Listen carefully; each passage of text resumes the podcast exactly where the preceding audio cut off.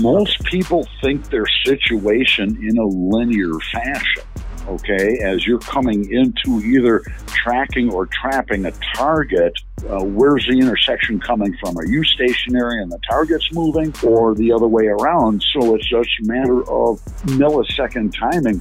The Marines used to say, hey, shoot between heartbeats, you know, beat, rest, beat, rest, beat, fire. The problem is, is that the rest period isn't half of the beat cycle. It's arguably under 200 milliseconds. So if you need to take a faster picture of a moving uh, race car, you have to think in a smaller increment. So that's where these scales of resolution change up. And instead of looking at it linear, you're looking at it exponentially. Well, see, my competitors don't want to tell you what their secrets are because they don't know what they are themselves. Um, and I try and give as much information on how it works for the man. And I believe that that's where the training really resolves here.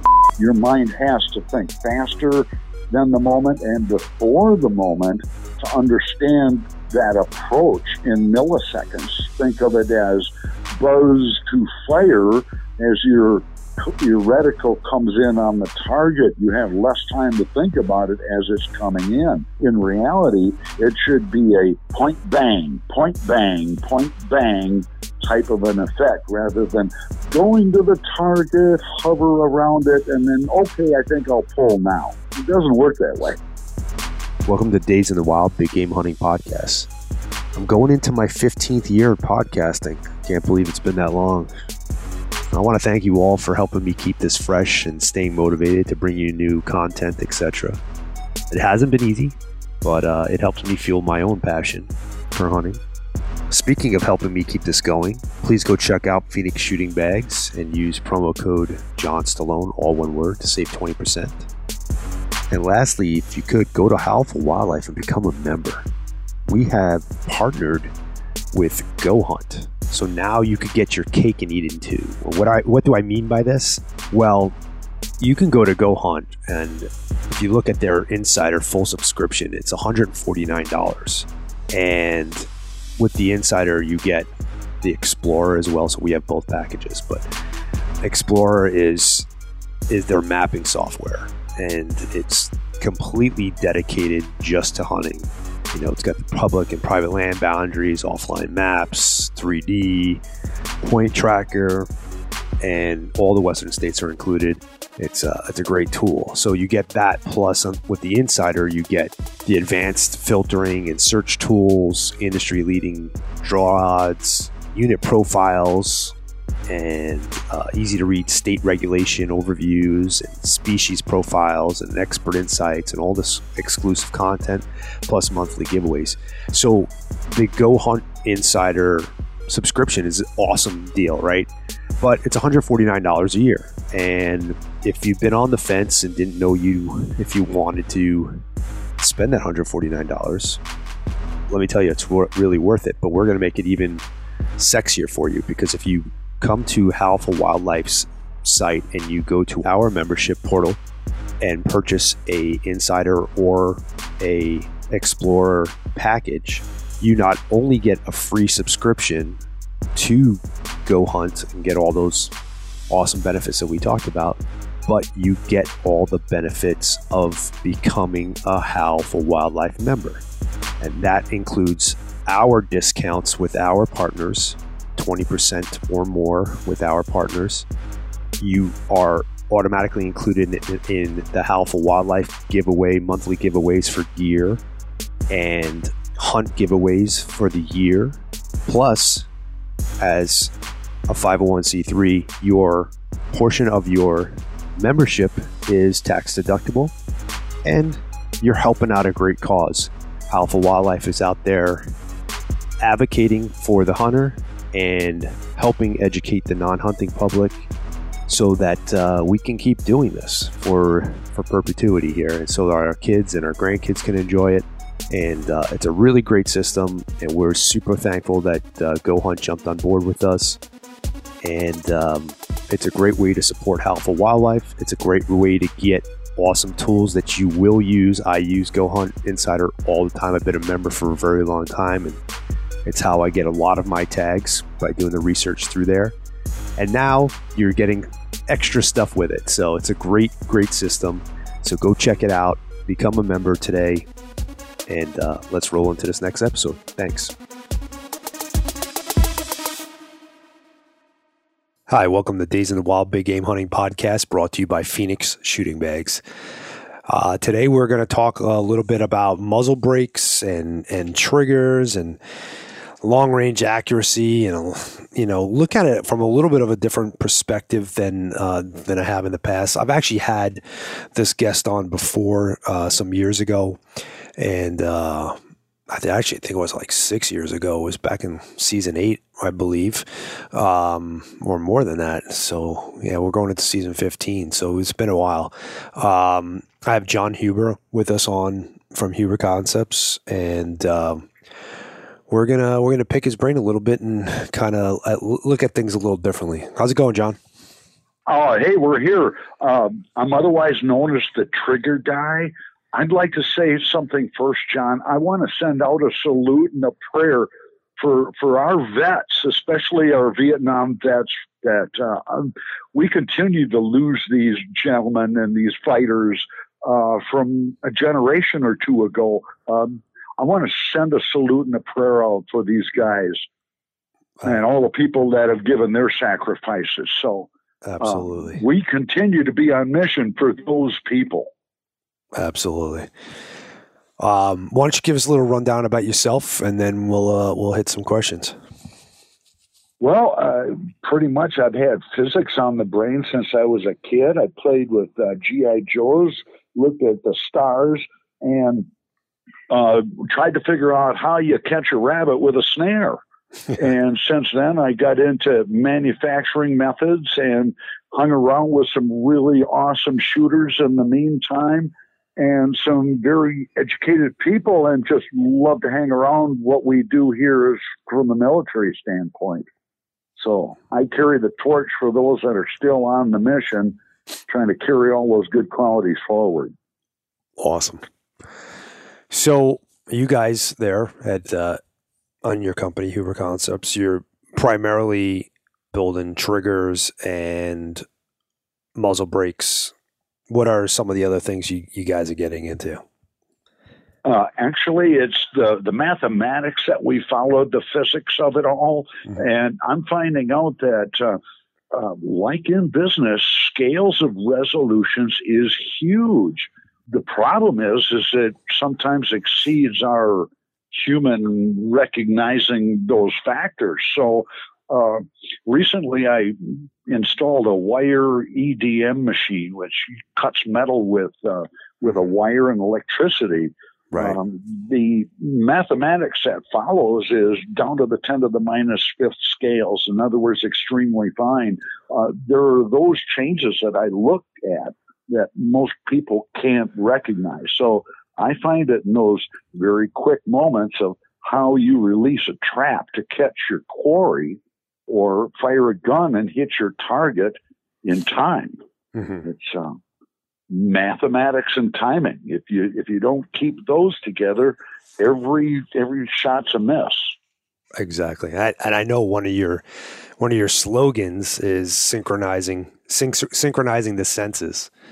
So, I want to kind of go down that road a little bit. Well, let's let's first let's talk about the the trigger and the design and how you've changed what seemingly is a real simple mechanism using your mathematics and so on and so forth to better improve a person's accuracy and why like why that all works? Oh well first off the triggers it's attached to the gun but it's more the tool the the output device for the man so for me to make this whole thing work, you got to know a couple of things about the man. You got to have pressures that are above like three quarters of a pound. Uh, most people sense pressures below that. They sense it late and they blow through it. Oops, I, I wasn't meaning to fire because they couldn't feel it correctly. Right. The other one is a distance, a positional thing on your finger. Try moving your trigger finger 20 thousandths of an inch knowingly without exceeding that. That's a tough task. Uh, if you can recognize those moments in time, that's where the synchronizations work up with all your senses because your eye should be on the target uh, at any particular moment, ready to say, hey, the reticle is on the target. You're supposed to make the gun go off right now. Any delay changes that moment of intersection, and your round occurs on the target at the wrong place and time. It, it doesn't happen. Uh, to make it all work, uh, like I say, I used to try and figure out how you catch a rabbit with a snare, and it was all in time and energy management.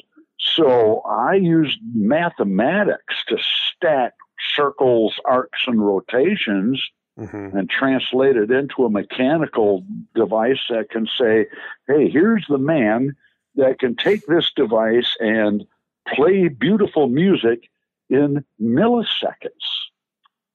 Okay, so let's um, let's let's try to put the that. gist of it right there. Let's try to put that in some layman's terms. I'm I'm gonna I'm gonna take a crack at it only because I've had a lot of experience with your your trigger and your brake because um, I've had them on my gun now for six or seven years now. So what you're saying is that your eye sees your sight picture. You got your crosshair on target. You and you see that your brain tells your finger, okay, time to pull the trigger. And this is all happening in, you know, milliseconds or whatever. The process of you pulling the trigger back through mathematics and through you you have a the design on yours your trigger is a roller roller, isn't that correct? Versus more or less, yeah. yeah. I use um, um, circles, arcs, rotations. That includes ball bearings in there too. gotcha. So that and basically, so what that does is the time and the distance that your finger is moving on the trigger is synchronized to what you're seeing in your sight picture. It's, right. Most okay. people think their situation in a linear fashion. Okay, as you're coming into either tracking or trapping a target, uh, where's the intersection coming from? Are you stationary and the target's moving, or the other way around? So it's just a matter of millisecond timing, uh, so forth. Like these guys are doing drag race hole shots mm-hmm. on a thousand feet. They're doing it three second runs at 350 miles an hour, and they're having to make the decision to pull the trigger in two to five milliseconds, which is extremely fast. Uh, the Marines used to say, hey, shoot between heartbeats. You know, beat, rest, beat, rest, beat, fire the problem is is that the rest period isn't half of the beat cycle it's arguably under 200 milliseconds so if you need to take a faster picture of a moving uh, race car you have to think in a smaller increment so that's where these scales of resolution change up and instead of looking at it linear you're looking at it exponentially and, and that's where everything changes so quickly. Most people, oh, it's gone, too late, and that's just it. So it's it's mathematics, it's timing, mm-hmm. and being able to get it all into your situation, which is always moving. Okay, so if I'm understanding correctly, I'm I'm holding my crosshairs on a target. Okay, and let's just forget about an animal because it's it's even harder to realize with that. Let's where I'm holding it on a crosshair target, something that already has, and I can line up the crosshairs with it. Got a sm- little small dot match up with my reticle and all that good stuff. So I see my crosshair moving on that target. what you know, depending on your right, depending on your scope power, you know, more more so than not. If you have a heavy gun, that motion is reduced. It's not moving your G patterns or figure eights across the target as fast. Mm-hmm. But you got to realize that you're trying to pick the moment when you're coming onto the target, not crossing it. And right. most people sense that coincidence late and the round hit impacts the target late in time, and that's uh, usually the result. It misses. Okay, so now that that leads me to this: like, what what is it that you've done per se? You know, you don't have to exactly give us the the exact technical way that you did it, but you've achieved eliminating some of that by doing what with the trigger? Well, minimizing some of these overages of energies to trip the, the trap without shuttering the gun through the moment. So if I can give you a good posture on the trigger and the gun mm-hmm. and separate the, the sensations of your trigger finger, you're not going to impart those energies to the gun and shutter it at the last second. The other one is I look at it this way if you're putting too much energy to move the trigger, it's going to move your aim point. So mm-hmm. the nominal pressures for a man are think of a three quarter pound trigger, not from zero. That's the minimum energies that are safe. I've got 10, 8 and 10 year old kids that'll impact a thousand yards in a mile mm-hmm. with a pound and a half trigger. It's, um, it's where you separate your time and energies right there at your finger.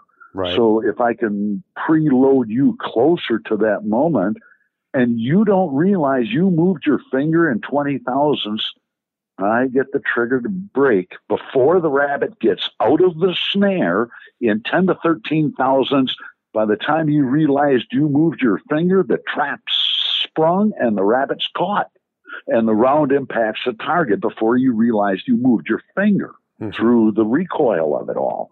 So it's it's understanding what happens in these very short moments of 10 to the minus third, fourth, and fifth scale mathematics that, what?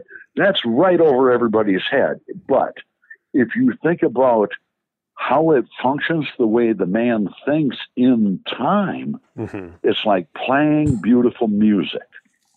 And I can picture it. It kind of makes it makes sense to me what you're saying. Obviously, um, it's not, you know, it's it's hard to comprehend. You know, it's it's hard to comprehend the uh, the math of it. And of course, that's not my job to. I'm just going to pay the money and buy the trigger and and and pull the trigger.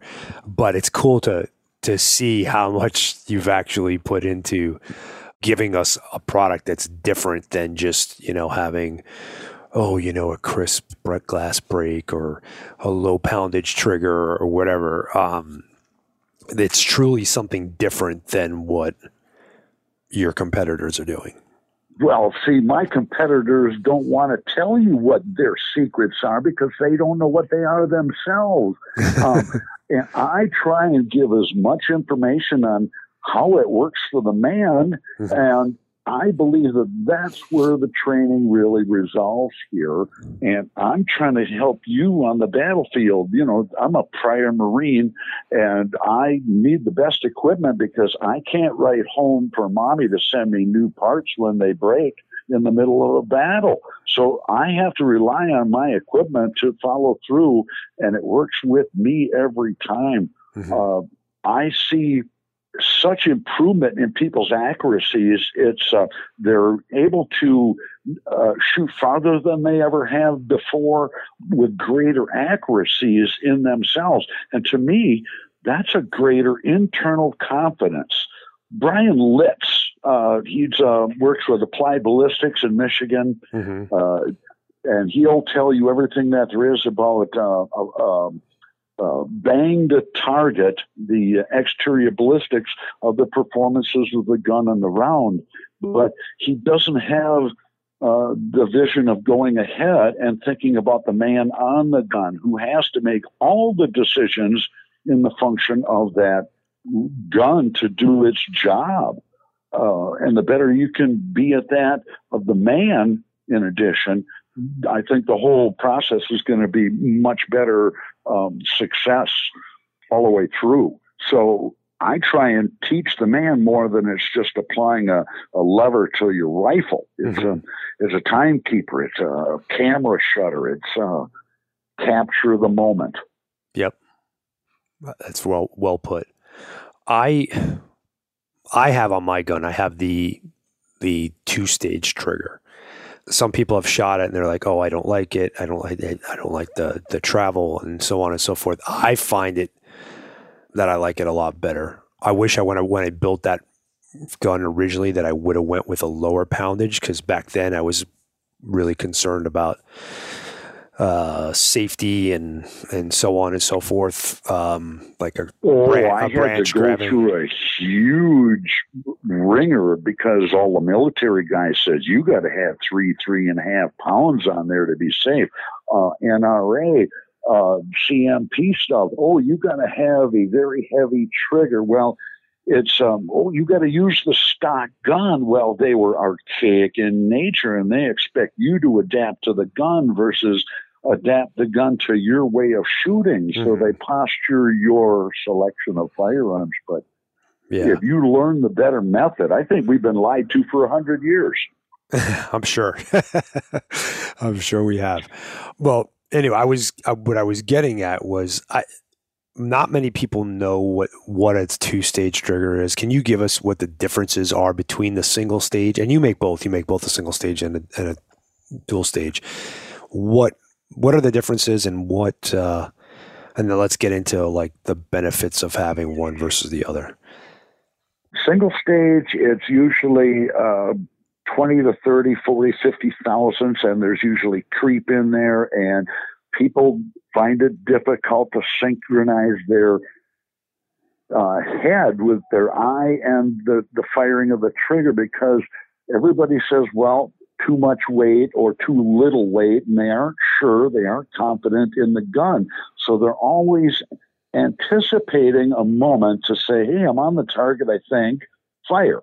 And this is where two stage kind of preloads your finger and your senses to the condition of the gun and what you're choosing to say, hey, the coincidence decision moment, which is very short because the actual aim point's floating all over the target uh, from split second to split second. It's not necessarily on the target. So your mind has to think faster than the moment and before the moment to understand that approach in milliseconds. Think of it as buzz to fire as your your reticle comes in on the target, you have less time to think about it as it's coming in. Hmm. In reality, it should be a point bang, point bang, point bang type of an effect rather than going to the target, hover around it, and then, okay, I think I'll pull now. It doesn't work that way. right. so, so, if you get a better handle of your timing, you're much better off in all circumstances rifle, pistol, everything from a usability standpoint and a mechanics standpoint, what is what what do you feel? What's the differences in the feel of the trigger and the usability of the trigger on the two stage? I can get you much closer to that moment of of the trap. Hmm. Uh, and that's the whole thing. If, if it's not anticipated, but hey, it's going to break very short, like breaking a rod of glass. Click, it's it's gone. By the time you realize it, it's that width of the wall can be too long. It's like when you used to fire a muzzle loader, mm-hmm. you used to have to hold it on the target for what three and a half seconds before you saw the report cloud. No, I'm just exaggerating. Yeah, but, but it's it, but it feels that way. delay in there. yeah. There was all kinds of mechanical and delays in the functioning of that trap. Right. So you would lose time. So I get you closer to that moment of of uh, coincidence decision moment for the gun to say, "Hey, click now, bang." Right. Right. Um. So one thing I want to add. So I think what people have a harder time f- uh, getting used to from a dual stage from a regular single single stage is on a dual stage you have x amount of travel of the trigger and then you get to a point where you start to feel the resistance. And then that's where the actual uh, glass break happens Think uh, about your conditional feedback on, uh, say, a keyboard. You can rest your finger on the key, mm-hmm. but then if you depress it, how far does it actuate the signal?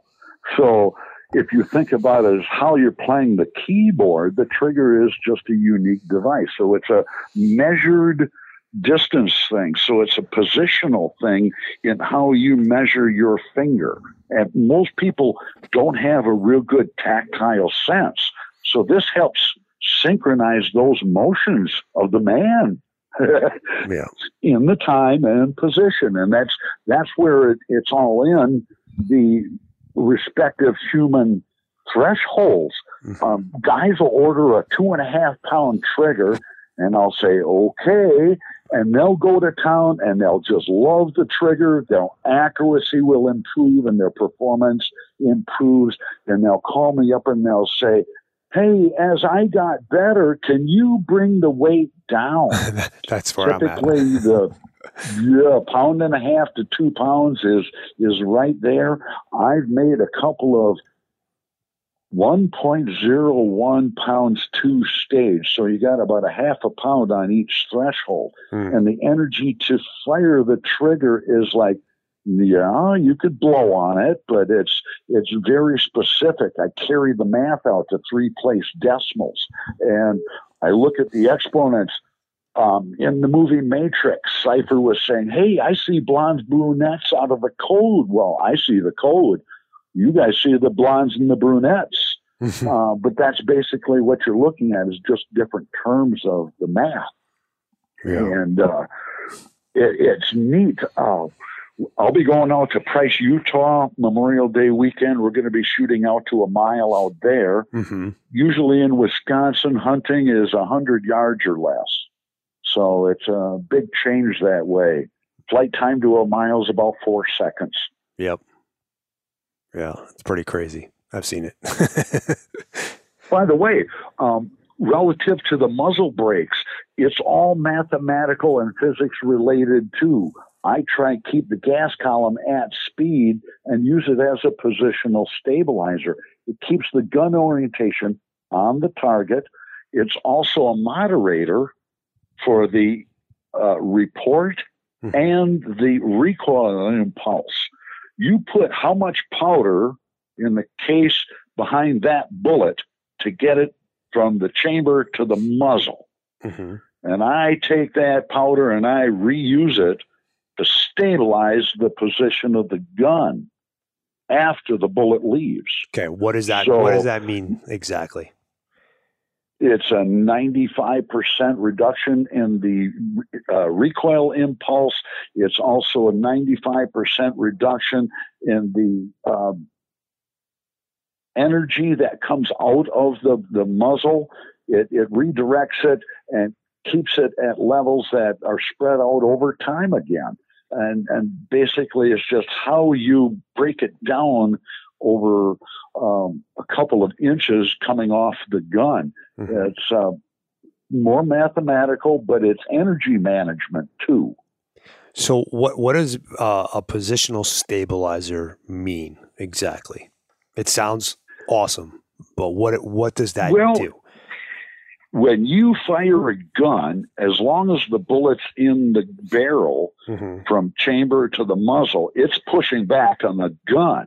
Mm-hmm. And that's the recoil that, okay, once the bullet leaves, all the other recoils continue to occur and you feel that bad recoil.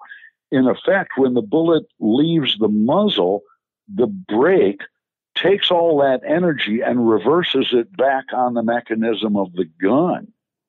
And that's where it's reusing all that spent energy from the gun to push on the bullet, it puts it back into the gun. It keeps it from pushing on your shoulder It moderates the concussive force that comes back along the gun mm-hmm. and keeps it off to the sides. It's uh, uh, you can see over the cloud of it. It's uh, it's a momentary flash, if anything, um, but it's complete usage of your gunpowder.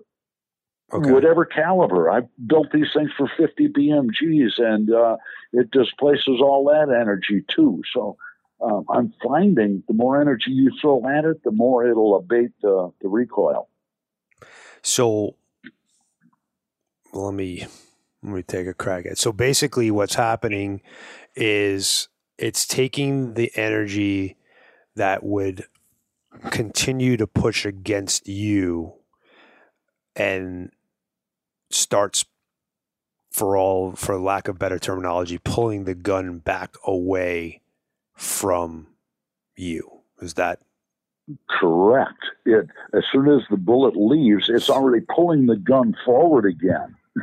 And that's what it feels like. Somebody put a parachute out there and it grabbed it.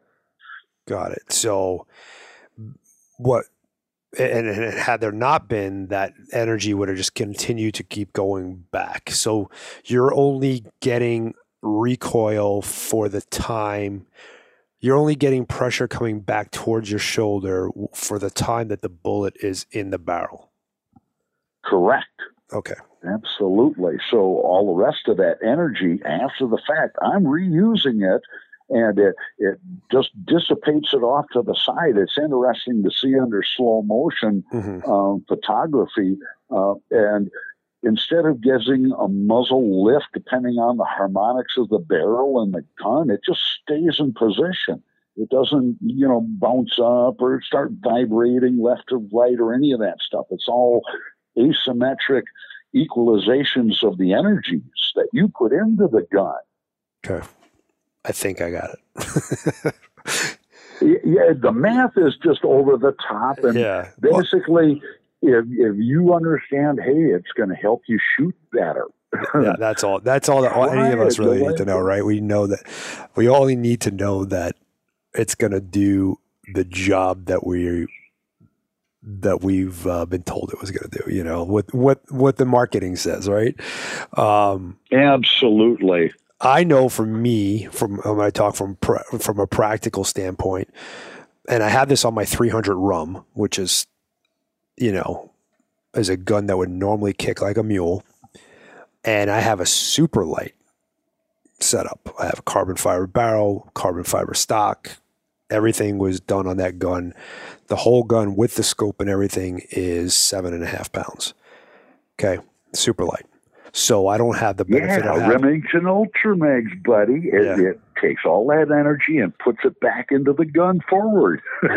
yep. And that gun, my my at the time ten year old daughter shot her Coues deer at 600 yards with that gun. And um?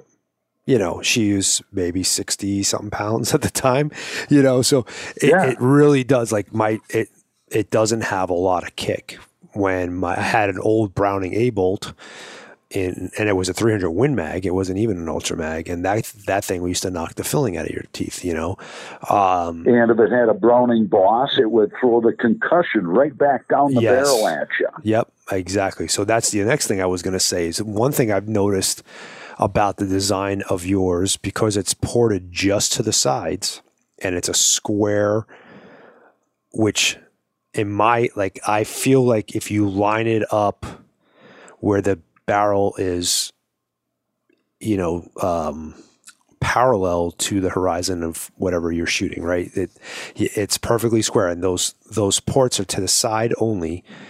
It controls the the front of the gun you won't get any left to right movement. I mean, I, I can't say any because you're going to no deflection, right. left, right. right, up or down, you know, uh, relative. Right, exactly. And that, and, and then lastly, from a hunting standpoint, you don't get a bunch of dust and dirt thrown back in your face when you're laying prone on the ground and you're shooting because there's no ports on the bottom or you know to aggravate the the dirt below right so it comes straight out the sides right. and you don't have that percussive or uh, concussive force coming back at you with with a bunch of dirt to get in your eyes. What I believe is if you look at most brakes, they have small, tiny shave edges with which they want to direct these gas pressures and stuff.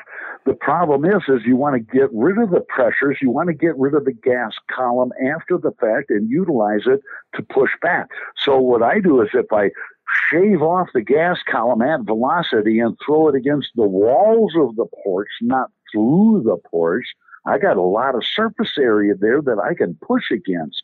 It's like mm-hmm. opening up a parachute in a wind column. It's going to blow you, take you along with it. So I do that. I use more surface area of the side of the ports versus the holes themselves. And that's what does all the work. Okay, that and I, it just I can visualize that now. I can see what you're saying. So as you get to each uh, row of ports, the gases are starting to escape and push as they're going out to the sides. They hit the walls of those of those ports. And they're spinning. It's like little gyroscopes that are counter rotating. And then when they exit to the square opening in the sides, it's kind of like a poof. And all the gas changes up and it dissipates right there. No pressures, no velocities. It goes to zero pressure outside the brake. But the gas column isn't behind the bullet. There's virtually nothing that comes out the front, is there? Uh, John, you may have seen some sooty, sooty sides between the ports, mm-hmm. and you're going to see how effective it is where that sootiness dissipates toward the front of the brake. It's not there because all that gas column was dissipated before the bullet left the brake. Gotcha. I, I could actually like I'm, I'm visualizing that now, and it makes makes perfect sense because I mean, honestly, when I had you on last time, I kind of, I didn't really, I don't think I grasped exactly what you were trying to explain with it. But now, now I could like I could see it. I could see that the the mechanism that actually pulls the gun forward and it's just math and timing. If you forget those two things, to me, ballistics is physics, and half of your mathematics is in timing. If you forget those last two, go home. You're missing everything. right. Well, let me ask you this: given given my experiences with the bow and arrow, and my uh, applied experience with physics you always have to give up something to gain something. What to gain the control and gain that you know ability to uh, limit the felt recoil. Are we giving up anything performance wise on that bullet? Negative, nothing. It um, it just it's an energy moderator for you on the gun.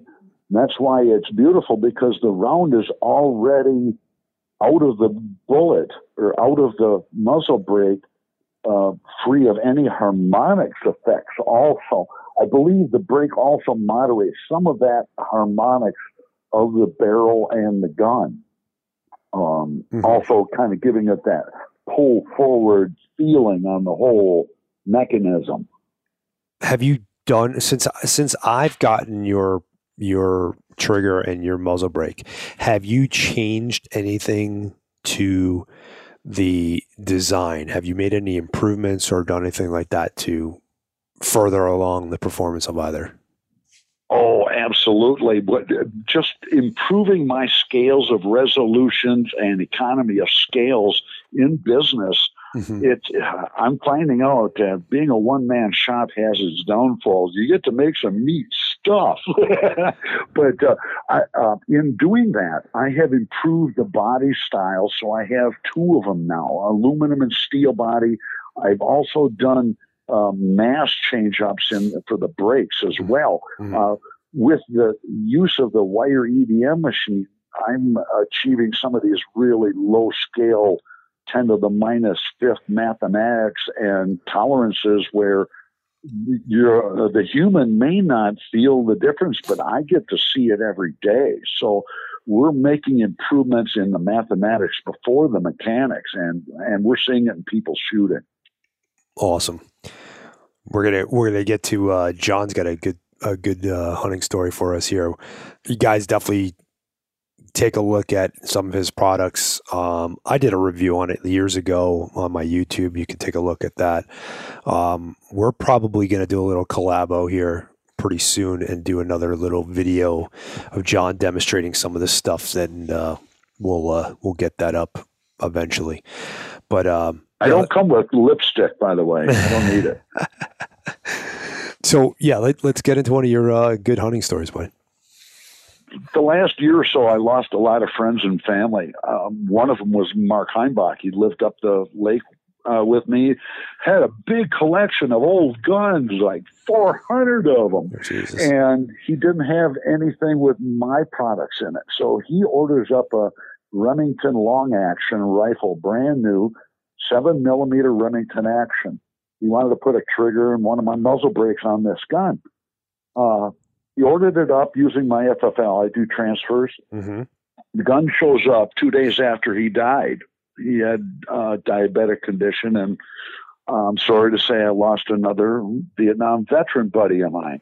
At any rate, his sister says, "Keep the gun, Mark. Remember Mark." So I didn't waste any time putting a, a threading the barrel, putting a brake on it, and putting a about a one pound seven uh, ounce, uh, 1.7 pound trigger in it. Mm-hmm. Uh, took it out to our sight in at Izaak Walton League, and two rounds to zero this seven millimeter Remington mag.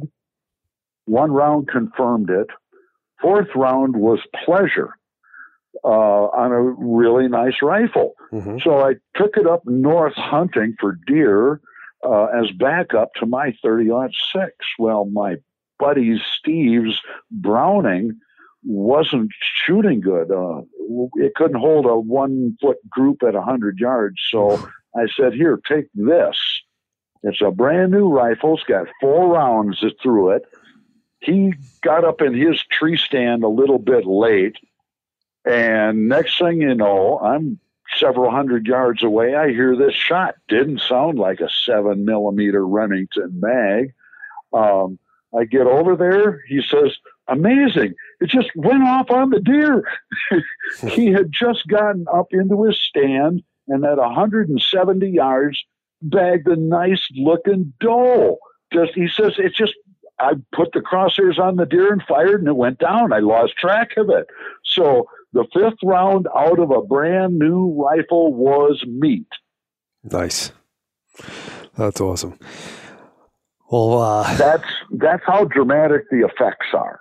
Yeah, when people are not used to that level, I think it's well, you know, it's it's somewhat surprising. Like you're you're not you're not ready for it, and it's almost good because it usually beats your flinch mechanism. Um, it does. It and, solves it. Yeah. So, I mean, that's always. Uh, you know what you want to do. I think over time, once you've shot it enough times, that kind of goes away a little bit because your your anticipation.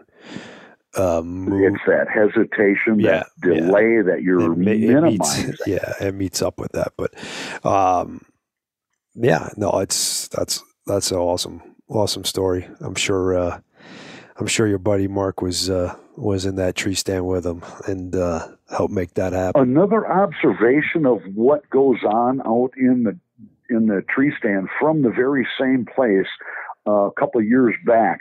Um, I had four deer come out and at about 130 yards cross in front of me. Well, I put a shot on one of them and the other deer didn't look to the sound of the noise.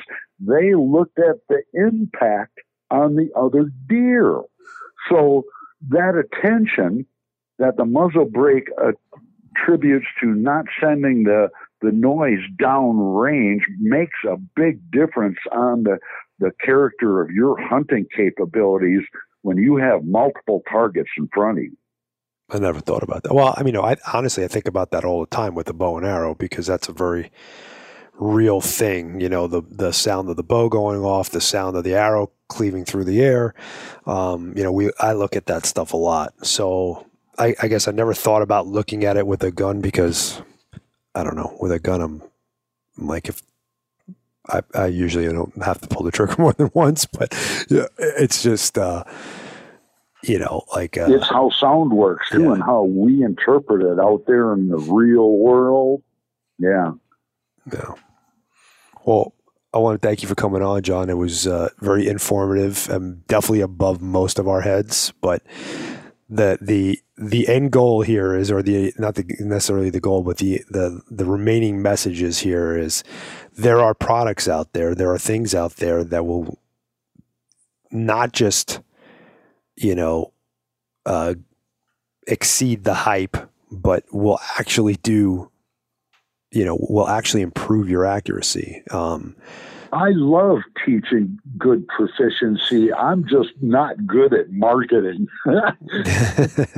yeah, you know, I, you know, there's uh, there's something to be said about that. You, you you've definitely got a you know a niche going for you. Um, you know, I'd love to see you succeed in a in a in a grander scale, but um, you know we we definitely have to do a lot. definitely have to do a lot I of things have different. Winners uh, across the Precision Rifle League National or Precision Rifle Series National Rifle League. Uh, a young lady named Allison Zane mm-hmm. finished eighth place last year at 17 years old. Her dad, Frank Zane, is a prior Marine like I was. Also, I have numbers of shooters that uh, continuously go out to the King of Two Miles out in New Mexico.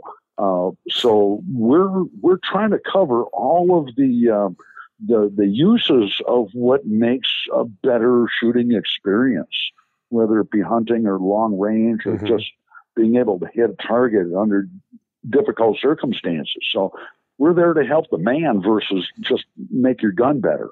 I'll tell you what.